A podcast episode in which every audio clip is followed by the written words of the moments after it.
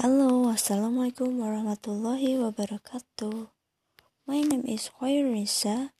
In this section, we will to pronounce F sound. Okay, let's go to the review paragraph.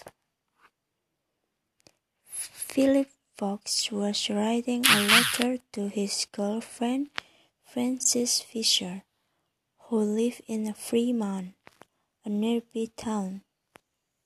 Philip wrote, telling Frances of his great affection for her.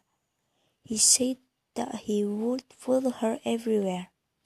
To be with her for only a few minutes, he would suffer the greatest hardship and face the greatest dangers that anyone could imagine. Finally, Philip signed, in, signed his name, then remembered that he had failed to mention something fairly important.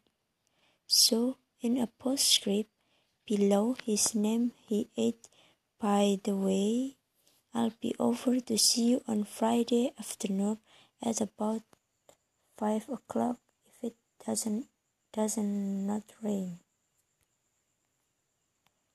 Okay, that's all for me. Thank you for your attention. Goodbye and see you again.